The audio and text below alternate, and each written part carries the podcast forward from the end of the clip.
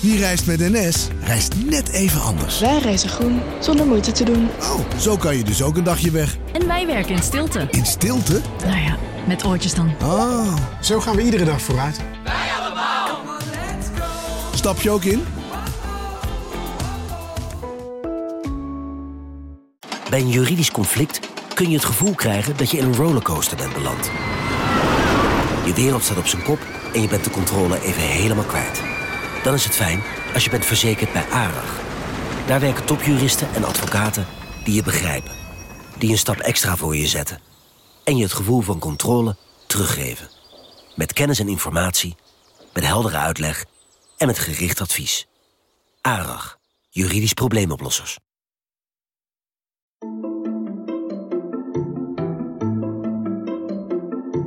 Welkom. Wij zijn Onbehaarde Apen. Dit is een podcast van NRC over wetenschap.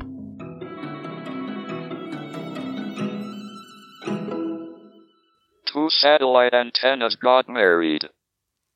The ceremony was only so so, but the reception was fantastic.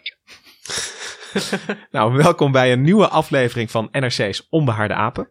Mijn naam is Lucas Brouwers. Ik ben de kerstverse chef wetenschap van de wetenschapsredactie van NRC. Naast mij zit Hendrik Spiering. Hoi, Hendrik. Hoi, ik ben eh, redacteur eh, ge- gedrag en cognitie. En eh, naast mij zit ook Gemma Venhuizen. Hallo. Hoi, ik ben biologieredacteur en ik weet veel van natuur, maar weinig van natuurkunde. En trouwens weet ik, snap ik normaal ook nooit moppen, maar deze snapte ik wel, dus ik was heel blij. Oh, gelukkig. Eh, want dit was een grap. En die grap was verteld van eh, Stephen Hawking. Ehm, en waarom luisteren we naar die grap, Hendrik? Nou, vorige week eh, op eh, Pi-dag, eh, 14 maart. eh, dat is Pi-dag omdat dat omgekeerd de derde maand, 14e dag, 3.14, dat is het Pi. En op de geboortedag van Albert Einstein is Stephen Hawking overleden. Een van de grootste natuurkundigen van de 20e en ook inmiddels 21e eeuw. En Stephen Hawking werd ontzettend bekend bij het grote publiek. A Brief History of Time. En ik eh, wilde eigenlijk aan jullie vragen, hebben jullie dat gelezen? Nee, ik heb alleen die film die over Hawkings leven is gemaakt. Die romantische film heb ik gekeken. Dat Oh ja. is ongeveer alles. Ja, die heb ik dan weer net niet gezien. Is die goed? Ehm, ja, wel een beetje verdrietig natuurlijk, maar wel mooi. Oké. Nou, ik, die film heb ik eh, thuis liggen om te bekijken. En zijn dood eh, heeft die, die film ingehaald eigenlijk. Dus nu moet ik zeker kijken. Maar ik heb wel het boek gelezen. Tenminste, ik ben er in, eh, een paar jaar geleden in begonnen. Omdat ik dacht, het is een van de allerberoemdste eh, wetenschapsboeken die er is. Ik geloof dat er eh 10 miljoen exemplaren zijn verkocht. Dat is onvoorstelbaar. Dat is eh, meer dan allerlei eh, nepwetenschapsboeken over eh, Dancing Moo Masters en zo. En ik dacht, dan moet ik eigenlijk ook eens lezen. En het is een ontzettend eh, mooi boek. Alleen als je het leest, vraag je wel af waarom zoveel mensen het gekocht hebben. Want het is best ingewikkeld. Eh, je moet behoorlijk opletten. Het gaat over ingewikkelde kosmologische dingen. de snelheid van het licht, het begin van de Big Bang.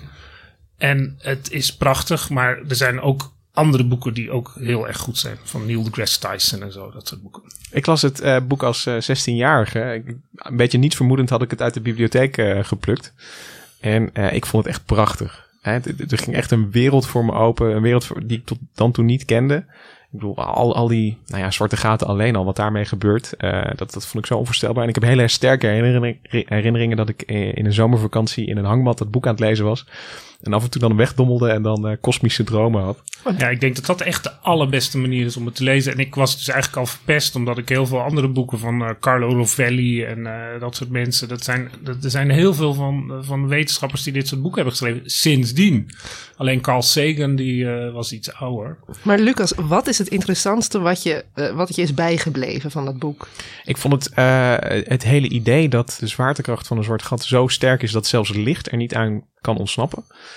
Dat alleen, alleen al eh, ja, hoe, hoe ik dat moest inbeelden, dat, dat opende zo'n nieuwe wereld voor mij. Ik, ik, ik, ik vond dat magisch bijna. Ik bedoel, licht was tot dan toe iets, iets eh, dat kwam van de zon en van de gloeilampen. Maar dat, dat er iets zo zwaar kan zijn dat het, eh, dat het licht kan buigen ook maar. Dat, nou ja, dat, dat alleen al, dat, dat, dat prikkelde mijn fantasie gewoon. Ik denk echt dat je precies schrijft waarom dat boek zo'n effect heeft gehad. Omdat als je dat voor omdat het zo bekend was, zijn heel veel mensen dat gaan lezen. Ik heb denk ik die dingen in andere boeken gelezen. Eh, toen ik eh, twintig was, eh, ging Karl Po- Popper lezen, die filosoof. Schrijft ook heel veel over natuurkunde. Dat, dat heeft hetzelfde gevoel bij mij. Daar kan ik bijna ook een hangmat bij voorstellen. Dat het universum om je heen draait. Mijn, kenni- mijn kennis van Hawking en zwarte gaten, dat is echt een soort zwart gat op zichzelf. Dat, steeds als ik daarover begin na te denken, dan verdwijnt al mijn bestaande kennis erin en begin ik weer helemaal opnieuw. Dus geef mij nog even een spoedcursus. Nou, hopelijk na het eh, luisteren van, eh, van deze aflevering. Dan eh, is iedereen een beetje bij. En ik denk eigenlijk dat we, ehm, eh, we... We hebben het een beetje over dat boek eh, gehad. En, en over dat belangrijke boek. En daarover heb ik ook gesproken met Robert Dijkgraaf. theoretische natuurkundige. voormalig president van de KNW. Zit nu in Princeton. En hij had een, een herinnering aan het boek die een beetje vergelijkbaar is met die van jou, Hendrik. En misschien is het leuk als we daar eh, eerst eh, even naar luisteren voordat we verder gaan in de, de kosmologie. Op de middelbare school was ik echt zo'n eh zelfstudieleerling. Ik kocht allerlei natuurkundeboeken. En ik weet van een van de boeken die ik kocht was Gravity. En dat is een enorme dikke pil. Het is echt het handboek van de algemene relativiteitstheorie. Het kwam uit begin jaren 70. En daar wordt ook heel in detail uitgelegd hoe de eh, relativiteitstheorie werkt. En in het bijzonder ook een aantal van de belangrijke resultaten van mensen als Stephen Hawking. Dus ik was eigenlijk al vertrouwd eh, als 16-jarige eh, middelbare schoolleerling met zijn wetenschappelijk werk. Voordat hij. Ik wist volgens mij niet eens in die tijd dat, dat hij gehandicapt was. Ik, eh, het is een prachtig boek van Hawking Gibbon, wat ik ook kocht. Eh, vlak voordat ik ging studeren. Een hele wiskundige behandeling van kosmologische oplossingen. En dat zat ik al eh, voordat ik ging studeren door te rekenen. Dus het, het grappige is, ik was echt vertrouwd met zijn formules. En toen pas, denk ik, in de, in de jaren tachtig werd het me duidelijk dat hij ook een soort iconisch figuur was. En toen heb ik natuurlijk ook het boek eh, gekocht. Ik denk eerlijk gezegd dat ik als vele anderen het een beetje doorgebladerd heb. Niet omdat ik het niet kon begrijpen, maar omdat ik eerlijk gezegd al heel goed wist wat erin stond. Ja, Hendrik, laten we Gemma een beetje helpen. Eh, Nou, ik denk dat we dan even de big picture moeten pakken. Ja. En, eh, want eh de boek van Hawking navertellen, dat is niet zo makkelijk. Omdat het vrij diep gaat. En het gaat bijvoorbeeld over eh, de, wat gravitatie precies is. En eh, hoe je dat allemaal kan uitrekenen. Wat negatieve energie is.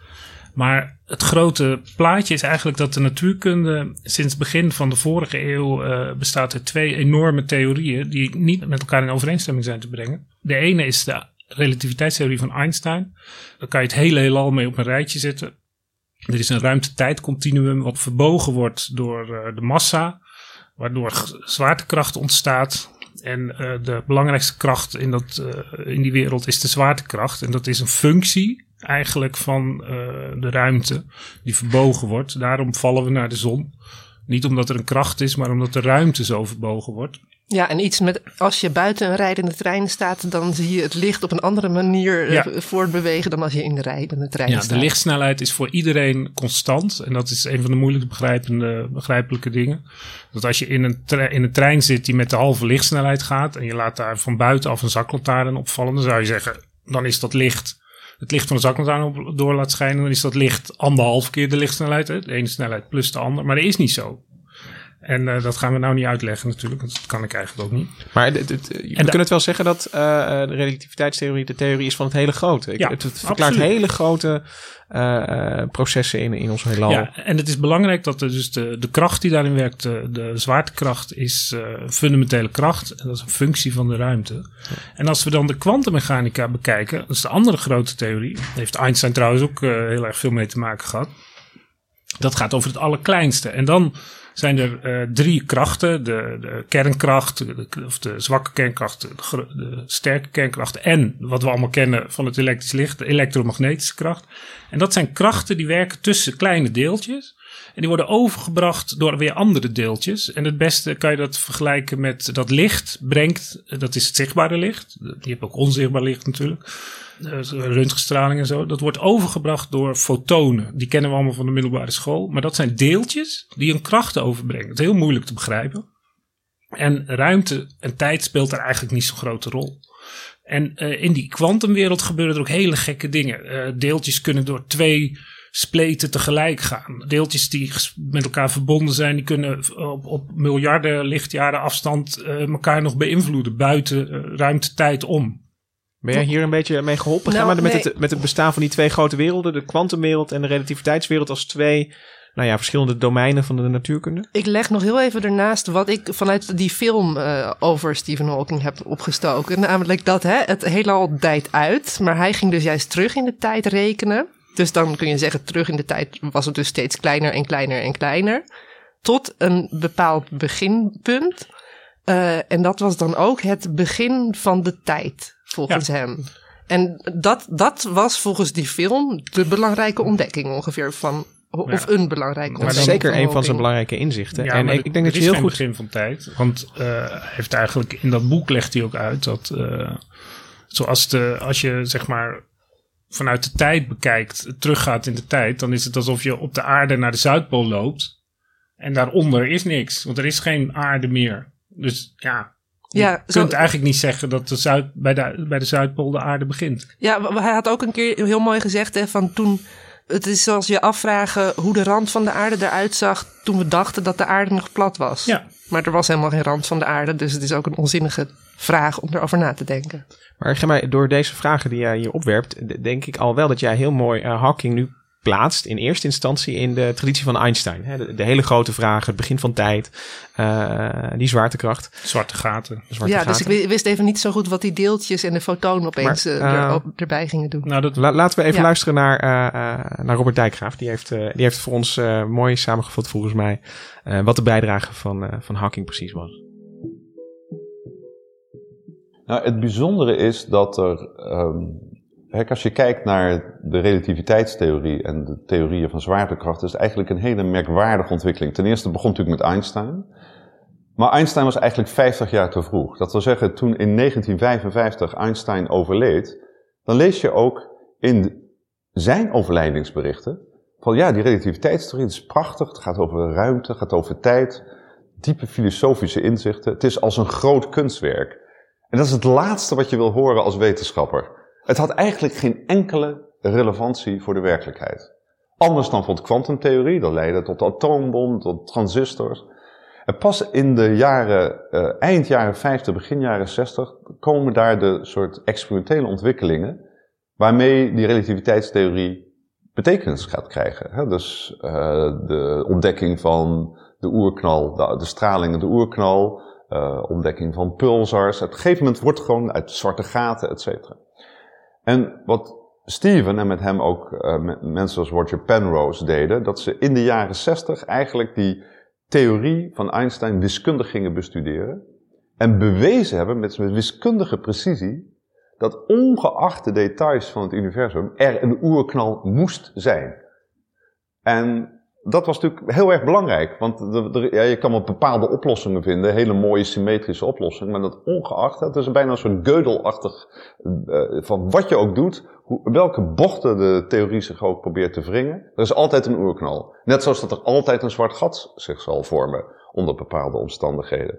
En dat waren enorme belangrijke bijdragen. Dus die, eigenlijk vanaf de, eh, dus de laatste 50 jaar van de ontwikkeling van de relativiteitstheorie, die eigenlijk begon in de jaren 60 en Hawking was een van de pioniers die dat aan de theoretische kant opzetten. Ehm, ja, dat leidde tot die, dat deel 2. En dat werd een spectaculair deel. Niet alleen met prachtige wiskundige resultaten, maar ook natuurlijk ehm, ja, de, experimentele ontdekkingen. Dus we, we zien nu zwarte gaten, met de laatste tijd met zwaartekrachtsgolven, eh, zien we ze eh, gewoon aan de, aan de hemel.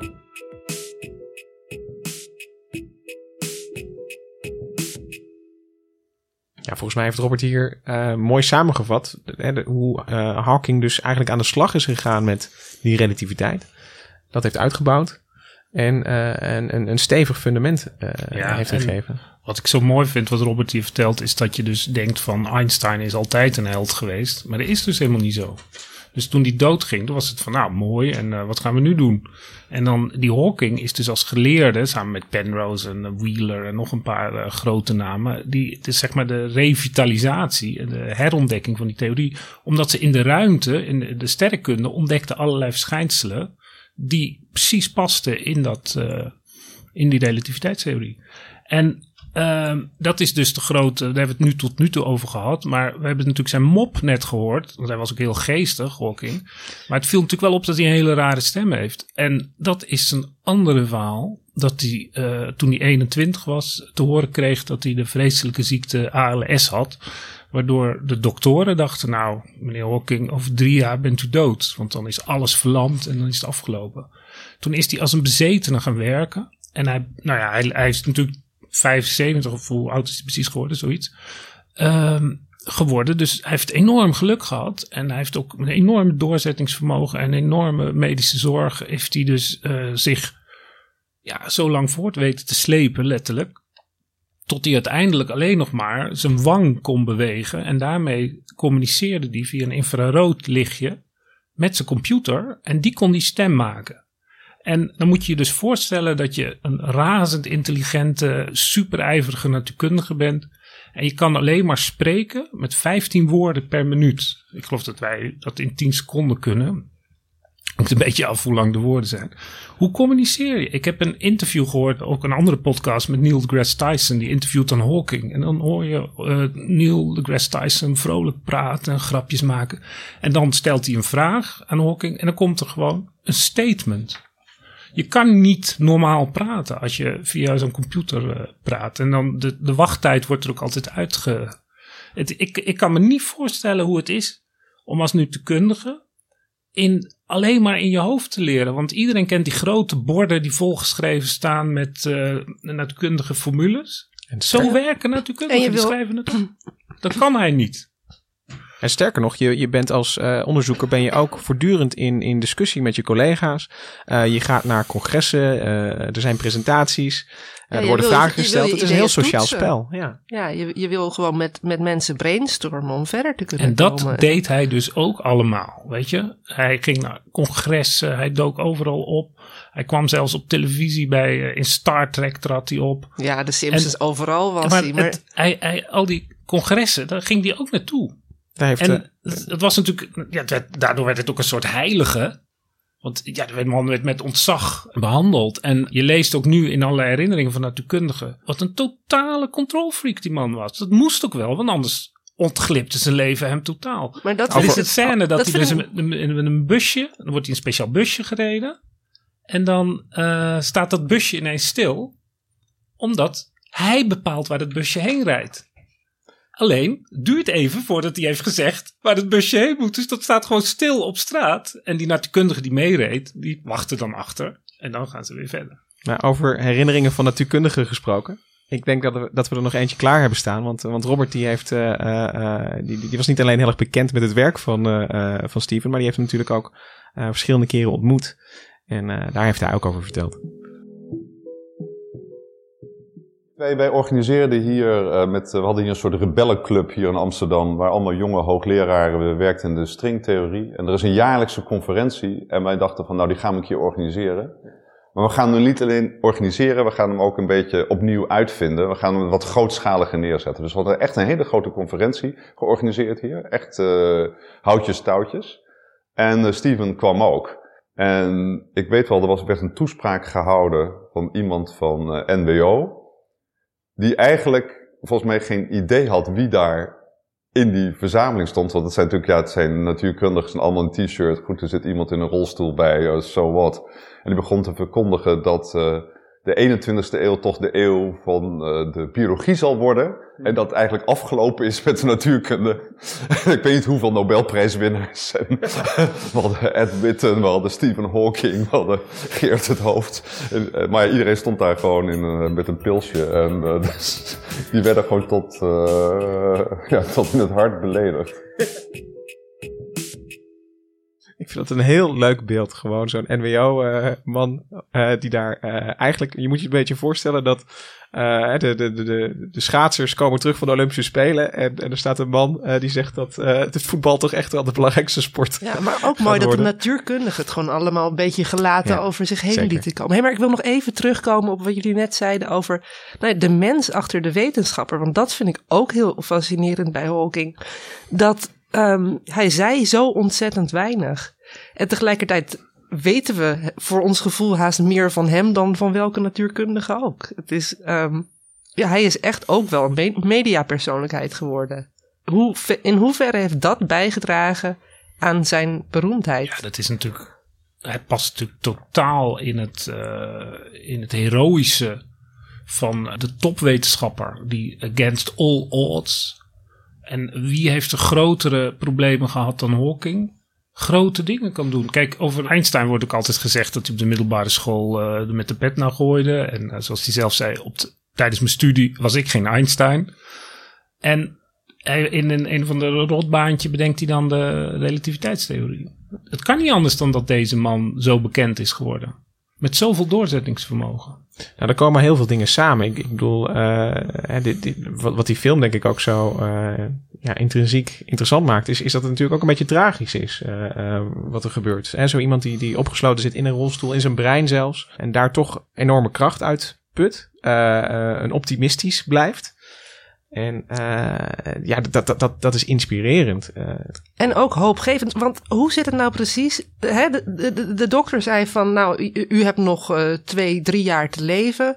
En vervolgens heeft hij nog zeker 50 jaar doorgeleefd. Ja, het bleek een zeldzame variant van ALS eh, te hebben, die, die dus heel traag eh, loopt. En sommige mensen zeggen ook dat hij natuurlijk de absolute topzorg heeft gehad op een gegeven moment. Hij eh, houdt ook overal toespraken over de sublieme nationale health service in eh, Engeland. Wat natuurlijk in Amerika eh, wordt daar zeer op neergekeken, maar het heeft zijn leven gered natuurlijk. En uiteindelijk heeft hij ook altijd voor zijn oude spraakcomputer gekozen, hè? Om, om, omdat dat zijn stem was geworden. Hij heeft niet steeds de meest eh, geavanceerde technologie. Nou, wel de technologie om daarmee te communiceren. Maar eh, die stemmen worden natuurlijk steeds beter. Dat, dat kennen we nu ook uit onze eigen telefoons. En voor een deel is dat ook zo ontwikkeld omdat er voor hem heel veel moeite is gedaan om iets voor hem te maken. En dat, dat heeft die ontwikkeling ook versterkt. Maar het zou heel gek zijn geweest, dacht hij, als hij dan ineens een nieuwe stem zou hebben. Want iedereen kent deze stem, die, eh, die we altijd van hem kennen. Dat vind ik het knap. Ik hoorde op de radio afgelopen weekend van, eh, zei iemand van, nou ja, het is toch, Hawking laat ons zien dat iemand meer is dan zijn, eh, dan zijn stem. Maar ik zou het eigenlijk willen omdraaien en vind het mooi om te zien hoe Hawking die computerstem eigenlijk zich eigen heeft gemaakt. Ik bedoel, het is echt zijn stem geworden. Ehm, en daarom dat hij niet voor een andere stem wilde kiezen. Want nee, dit, dit, dit is, dit, dit is zijn verbinding met, eh, met de wereld. En mensen herkennen hem daaraan. En, en eh, nou ja, dat heeft hij helemaal eh, geïnternaliseerd eigenlijk. Dat, dat vind ik mooi. Volgens mij hebben we ook een fragment klaarstaan over die film die jij hebt gezien, Gemma. Eh, dit is het moment dat, eh, dat Stephen Hawking voor het eerst zijn stem krijgt. Oh ja, mooi. As you can see, uh, it's height adjustable and we can change the angle to whatever Steve wants it at. You know, it's cutting edge. So, how does it work? It uses a very simple interface that scans through the alphabet and selects each letter one at a time. I mean, using this technique, the professor can expect to write about four words per minute. Good. Better than one a minute. Yes, and w- what I've done is taken the components from a, a telephone answering system actually to convert the written text into synthesized speech. I mean, the voice sounds a, a little bit robotic, but um, should we give it a try? Great. There's the clicker. Welcome to the future. My name is Stephen Hawking. It's American. Is that a problem? Oh my goodness. Well, is there another voice? That's the only one they, they have at the moment. I think it's great. Ja, dit is, dit is trouwens dus ook op een heel bijzonder moment in zijn leven. Want hij was in 1985 is hij naar eh, CERN gegaan. En daar heeft hij longontstekingen opgelopen. En het lichaam wat zo zwak was. Dat is een heel dramatisch moment waarop de artsen aan zijn vrouw vroegen: Moeten we hem nog in leven houden? Die vrouw heeft gezegd ja. En toen, uh, toen is hij dat, heeft hij dat dus overleefd. En, uh, maar daarna kon hij niet meer praten, doordat ze ook een gaatje in zijn, uh, in zijn adempijp moesten maken. En toen kreeg hij die stem. En toen is hij ook dat boek gaan maken. Toen, ja, het is een heel dramatisch moment. Er is trouwens ook nog, je kunt uren over het leven van Hawking praten, want hij is dus getrouwd met zijn jeugdliefde. Daar op een gegeven moment van gescheiden. Met wie is hij getrouwd? Met de ex vrouw van de man die die stemcomputer op zijn uh, wagentje heeft gemonteerd. Dus ja, dat je daar een film van kan maken, dat is wel ja, duidelijk. Dat blijkt wel. Ja, maar de, de, daar, daar houdt de film op. Daar, dat gaat alleen over die eerste liefde. Ja, natuurlijk, anders heb je geen romantische film. Zo, werkt het, zo werkt Hollywood dan ook weer. Hij is bij die tweede ook niet helemaal tot het einde gebleven. Nee, nee, daar is hij vrij nee. snel van gescheiden. Door een heel verhaal. Maar over dat, uh, uh, ik, ik, bedoel, er zijn heel veel mooie verhalen over uh, Hawking. En nou genoeg voor een film dus inderdaad. Maar Robert Dijkgraaf die deelde ook nog een, een mooie persoonlijke herinnering aan hem. Volgens mij was dat op hetzelfde moment als dat congres waar hij het eerder over had. En nou ja, daar gebeurde iets waarbij Robert Dijkgraaf in ieder geval even zijn hart vasthield. Op een gegeven moment toen wij naar die receptie toe gingen, reed ik met uh, Steven en zijn uh, rolstoeltje, wat uh, die trouwens behoorlijk hard kan. Ja. Een soort opgevoerde rolstoel was dat. Reden we over het Rokin. Hij reed dus midden over de trambaan. En lekker hard. Ik moest echt een beetje rennen om mijn bij te benen. En toen kwam aan de andere kant kwam er zo'n politie, Amsterdams politieautootje aan met zwaailichten. En die reed ook over die trambaan. Ik zag ze dus zo langzaam naar elkaar toe komen. En dacht van, oké, okay, uh, wie, gaat, wie gaat wijken? wie gaat wijken? En zeker niet Steven. Dat, dat iedereen die hem uh, kende wist van het is een enorme, eigenlijk een hele eigenwijze, uh, bijna zo bijna macho-achtig type. Ja. En hij ging dus gewoon knalhard rechtdoor. Op het laatste moment ging dat, dat politiewagentje opzij. Maar ik had dus iets van, ja, dit wordt een internationaal incident. ik, ik weet dat zijn leven altijd precair was, maar dat hij zo aan zijn einde zou moeten komen, ondersteboven gereden door een Amsterdamse politieautootje, dat zou wel echt heel erg zijn geweest. Ja. Ja, ik, uh, ik, ik, moest er heel hard om lachen. Ik, ik vond dat het... was dan pal voor het gebouw van NRC gebeurd. Ja, maar daar zat toen nog de optiebeurs volgens mij. Het is trouwens ook wel een typische kwantummechanische constructie, een optiebeurs natuurlijk. We hebben het nu heel veel over de, de persoon Hawking gehad en over, over zijn bijzondere leven, zijn, zijn dramatische leven op momenten. Um, we gaan het toch weer proberen, Hendrik, denk ik, om, om toch weer een beetje de natuurkunde in te duiken. Oh, jullie, mer jullie merkten dat ik steeds meer inbracht, hè? Dat ik dacht van, oh, ik weet ook iets over relaties en zijn, uh, ja, maar goed. Ja, maar ik, kan, terug. Ik, ik, kan zijn belangrijkste idee, uh, dat is dus de, de Hawkingstraling, kan ik uh, introduceren met uh, slordige bureau of de slordige puberkamer. Vertel meer. Nou, de tweede wet van de thermodynamica is dat er altijd, tenzij je ergens energie in steekt, je kamer opruimt, wordt iets altijd uh, slordiger, wanordelijker. Entropie heet dat. Entropie in het heelal neemt altijd toe. Uiteindelijk is, valt alles uit elkaar. En wij mensen zijn uh, zeer ordelijk biochemisch gezien omdat er voortdurend energie bij wordt gestoken. En als je dat niet doet, dan ga je dood en dan ontstaat er wanorde. Nou, dat is een fundamentele wet in de natuurkunde. En het, uh, dit is de introductie hoe uh, Hawking eigenlijk op zijn grote idee dat een, een, zwart gat straling uitstraalt is gekomen. Ik ben heel benieuwd hoe je nu van een puberkamer naar een zwart ja. gat gaat. Maar ik. ik uh, Want uh, de standaardregel over het zwarte gat was dat het gewoon iets simpels was. A black hole has no hair. Een zwart gat heeft geen haar. Een heel simpel dingetje. Gewoon een, een zwaartekrachtgat, klaar. Totdat uh, Hawking in discussie met een, een collega van hem, want natuurkunde doe je nooit iets alleen, zich realiseerde dat als je iets in een zwart gat laat vallen, maakt het niet uit of je daar een mens in laat vallen, een heel ordelijk uh, uh, wezen, uh, biochemisch natuurkundig gezien, of een wanordelijk gas. Het, het, enige wat telt is de massa van dat, van dat geheel. En dat betekent dus dat als er iets in een zwart gat valt, dan neemt dat alle wanorde op en dan wordt het heelal ordelijker. Dat is een strijd met de tweede wet van de thermodynamica. Want het, levert geen energie. Er is geen energie, er is geen sprake van energie. Ja, dus je, je zegt eigenlijk dat uh, uh, een zwart gat zal altijd het universum uh, opruimen. Maken. Ja, een stofzuiger van het heelal. Iedere puber zou een zwart gat moeten hebben om daarmee zijn kamer tot orde te roepen. Maar dan wel dus oppassen dat hij er zelf niet in verdwijnt. Ja, Want... dan, dan, dan wordt zijn kamer nog ordelijker eigenlijk. Ja. Maar het, en hij heeft dus, en ik denk dat dat te ver voert om dat hier helemaal uit, uit te werken. En dat gaat mijn pet ook voor een deel te boven. Maar het komt erop neer dat er een kwantumeffect is op de grens van het zwarte gat, waardoor er een deeltje spontaan ontstaat, waarvan en die splitst zich dan in tweeën. En het ene gaat het zwarte gat in en de andere gaat het heelal in. En die het zwarte gat in heeft, die levert negatieve energie.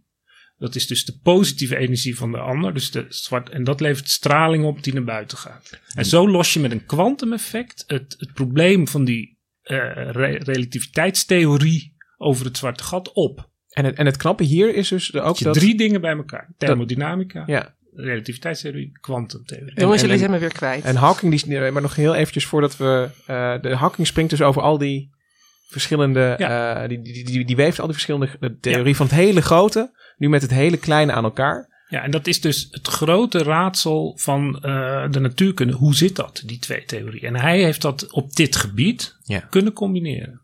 Want dan heb je dus dat, dat uh, zwarte gat, maar dat, dat straalt opeens. Wordt het dan een soort gloeiend zwart gat? Wordt het, dan... het is heel weinig straling en het is, uh, daarom heeft, uh, heeft hij ook nooit een Nobelprijs hiervoor gekregen. Het is nooit gemeten. Je krijgt pas een Nobelprijs als je een geniaal idee hebt, wat in de werkelijkheid gecontroleerd wordt. En dat dat, dat kan nog niet Daar bij deze. Het is hele zwakke straling. Het duurt, uh, ja, ik geloof 10 tot de 75ste voordat een zwart gat dan uh, van de enige grootte opgebrand is. Dus het stelt heel weinig voor, maar voor de natuurkundige klopt het dan. Ja, maar het betekent dus eigenlijk dat er dat klein beetje zwakke straling zorgt ervoor dat het zwarte gat uiteindelijk wordt opgeheven, ja. dat die opbrandt. Ja, en op een gegeven moment ontstaat er zelfs een explosie. Ja. Dus even met die stofzuiger, dat de stofzuiger uit elkaar knalt ja, en het niet meer doet. Ja. En dan is de hele wanordelijke weer terug. In We zijn ver van het mathematische wat uh, Hawkins heeft gedaan, maar het, uh, zo is het. De stofzuiger knalt uit elkaar. Ja, maar hij was wel, met, net als met zijn moppen, hij was volgens mij heel goed in het beeldend vertellen. En ook in het gebruik van metaforen en zo. Ik vind het grappig dat, uh, dat jij daar Hawkingstraling als uh, uh, nou ja, mijn meest belangrijke bijdrage van, van Hawking ziet. Dat, dat zag je ook veel, veel, terugkomen. En het is natuurlijk ook de straling draagt zijn naam. Maar toen ik Robert vroeg naar van, nou ja, wat vind je nou zo, wat is het belangrijkste dat Hawking heeft bijgedragen? Toen kwam hij eigenlijk met iets anders. En dat, dat vond ik wel leuk om te horen. Ja, er zijn natuurlijk heel veel bijdragers van, van Hawking geweest. Wat je nu heel veel over hoort, is zijn uh, belangrijke bijdrage in 1974. Dat hij laten, heeft laten zien dat onder de wetten van de kwantumtheorie de zwarte gaten niet zwart zijn, hè, maar kunnen stralen. Dat eigenlijk deeltjes kunnen ontsnappen dankzij de onzekerheidsrelaties van de kwantumtheorie. Dat is een prachtig resultaat. Dat is heel erg uh, van belang voor het soort theoretisch werk. Maar we zullen het waarschijnlijk nooit waarnemen, want die straling is heel erg zwak. En wordt alleen maar sterk als je een microscopisch klein zwart gat hebt. Maar dat moet dan zeg maar vlakbij zijn. Maar diezelfde theorie en dezelfde ideeën heeft tot een tweede berekening geleid. En daar hoor je veel minder over. Namelijk aan het begin van de oerknal, waar we de meeste mensen van, ervan uitgaan dat er een hele snelle, explosieve ontwikkeling van het heelal is geweest, zogeheten inflatieperiode. Op dat moment is er weer een clash tussen zwaartekracht en kwantumtheorie. En op dezelfde manier als zwarte gaten kunnen stralen, zo kan eigenlijk ook de oerknal stralen. En wat Hawking heeft gedaan, heeft laten zien dat er uit de kwantumtheorie een soort berekening volgt die verklaart hoe die achtergrondstraling, die eerste waarnemingen van de, van de Big Bang, hoe die niet uniform zijn, maar dat er kleine fluctuaties in zitten. Sommige plekken iets warmer, iets dichter, dan op andere plekken. En die kleine variaties hebben uiteindelijk voor alle structuren het universum geleid. Er wordt vaak gezegd van, dit is het moderne antwoord op de oeroude vraag, waarom is er iets en niet niets? En het antwoord zou zijn, dat komt door die kwantumtheorie, door die kleine variaties in de kwantumtheorie. Die berekening van Hawking kunnen we gewoon aan de hemel zien. In zekere zin verklaart dat de begintoestand van het heelal. Verklaart waarom uit de oerknal materie is ontstaan en de structuur, dus uiteindelijk de sterren, de planeten, de sterrenstelsels.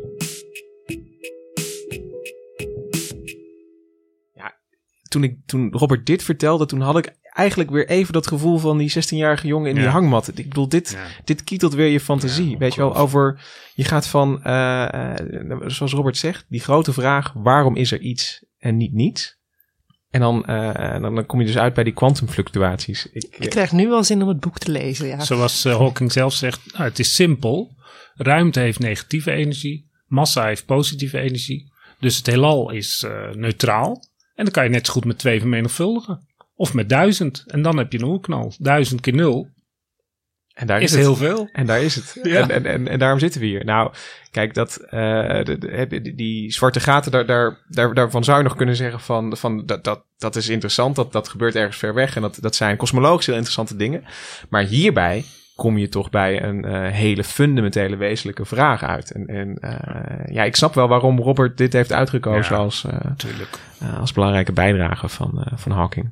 Maar Hawking is op, op zoveel gebieden ook in de publiciteit actief geweest. Hij heeft gewaarschuwd tegen aliens. Dat we dus niet eh, bo- boodschappen het heelal in moeten sturen van joe, hier zijn we.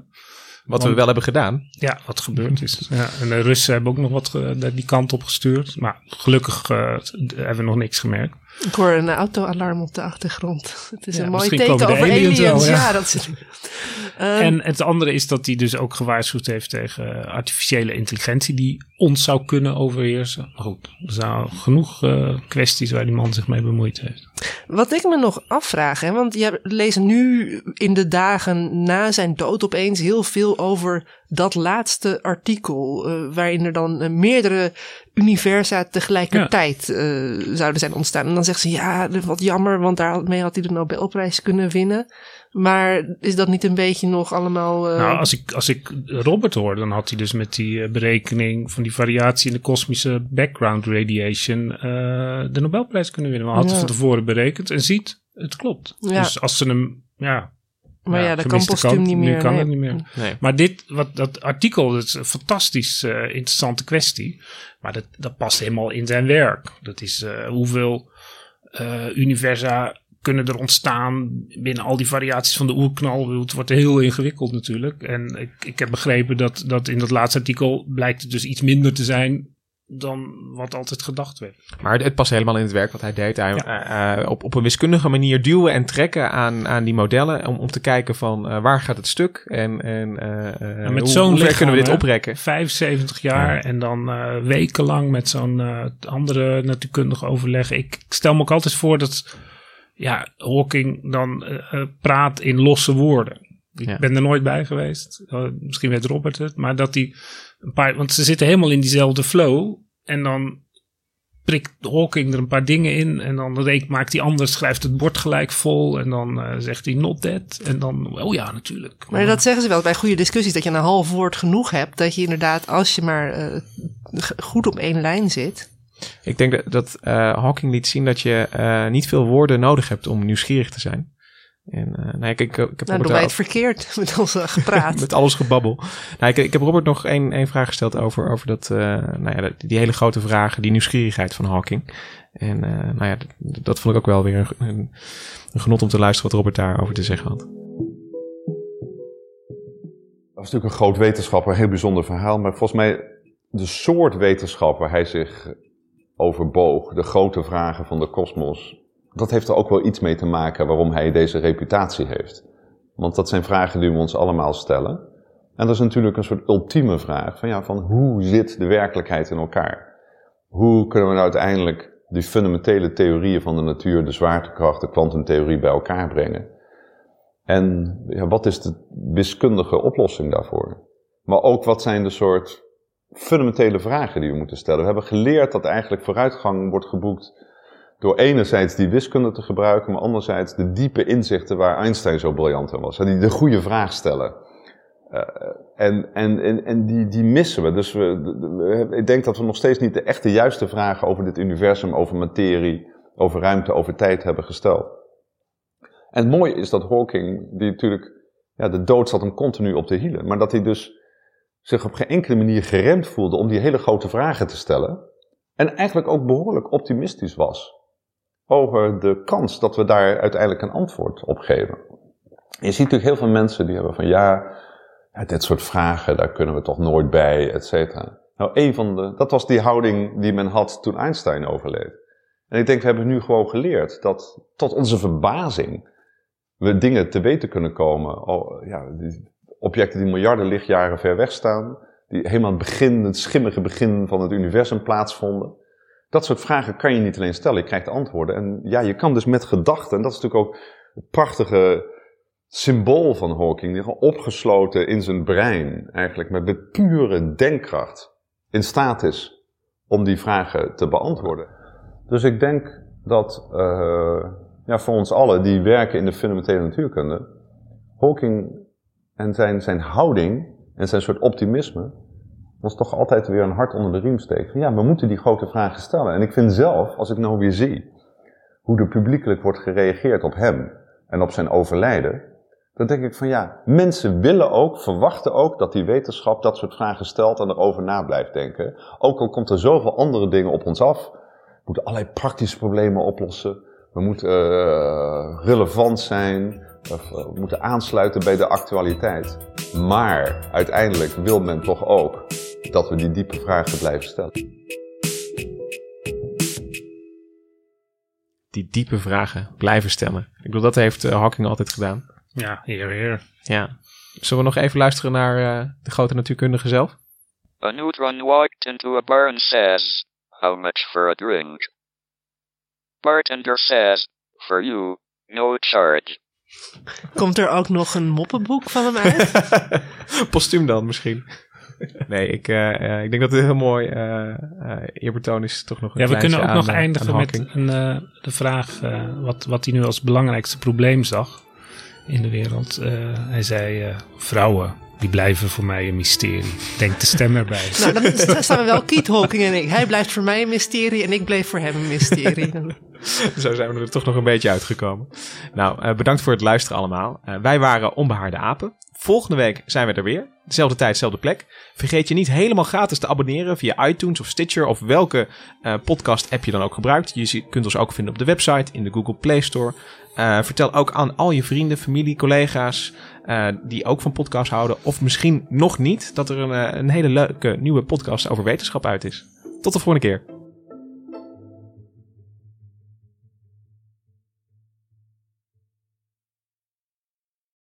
De financiële markten zijn veranderd, maar de toekomst, die staat vast. We zijn in transitie naar een klimaatneutrale economie. Dit biedt een van de grootste investeringskansen van onze generatie. Een kans voor u om mee te groeien met de pioniers van morgen. Meer weten? Ga naar carbonequity.com. Carbon Equity. Do good by investing better.